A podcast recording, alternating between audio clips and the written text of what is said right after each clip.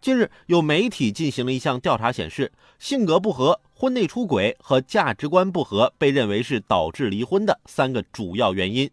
七成受访者希望从程序上给离婚加点麻烦，支持增加离婚的相关手续流程，就是担心因为是一时冲动而选择离婚呗。冷静冷静，也许就不离了。但我猜啊，这些受访者大部分都是未婚的吧？Too young, too simple。这么做还不如提高结婚门槛呢。想好了再去结婚呢。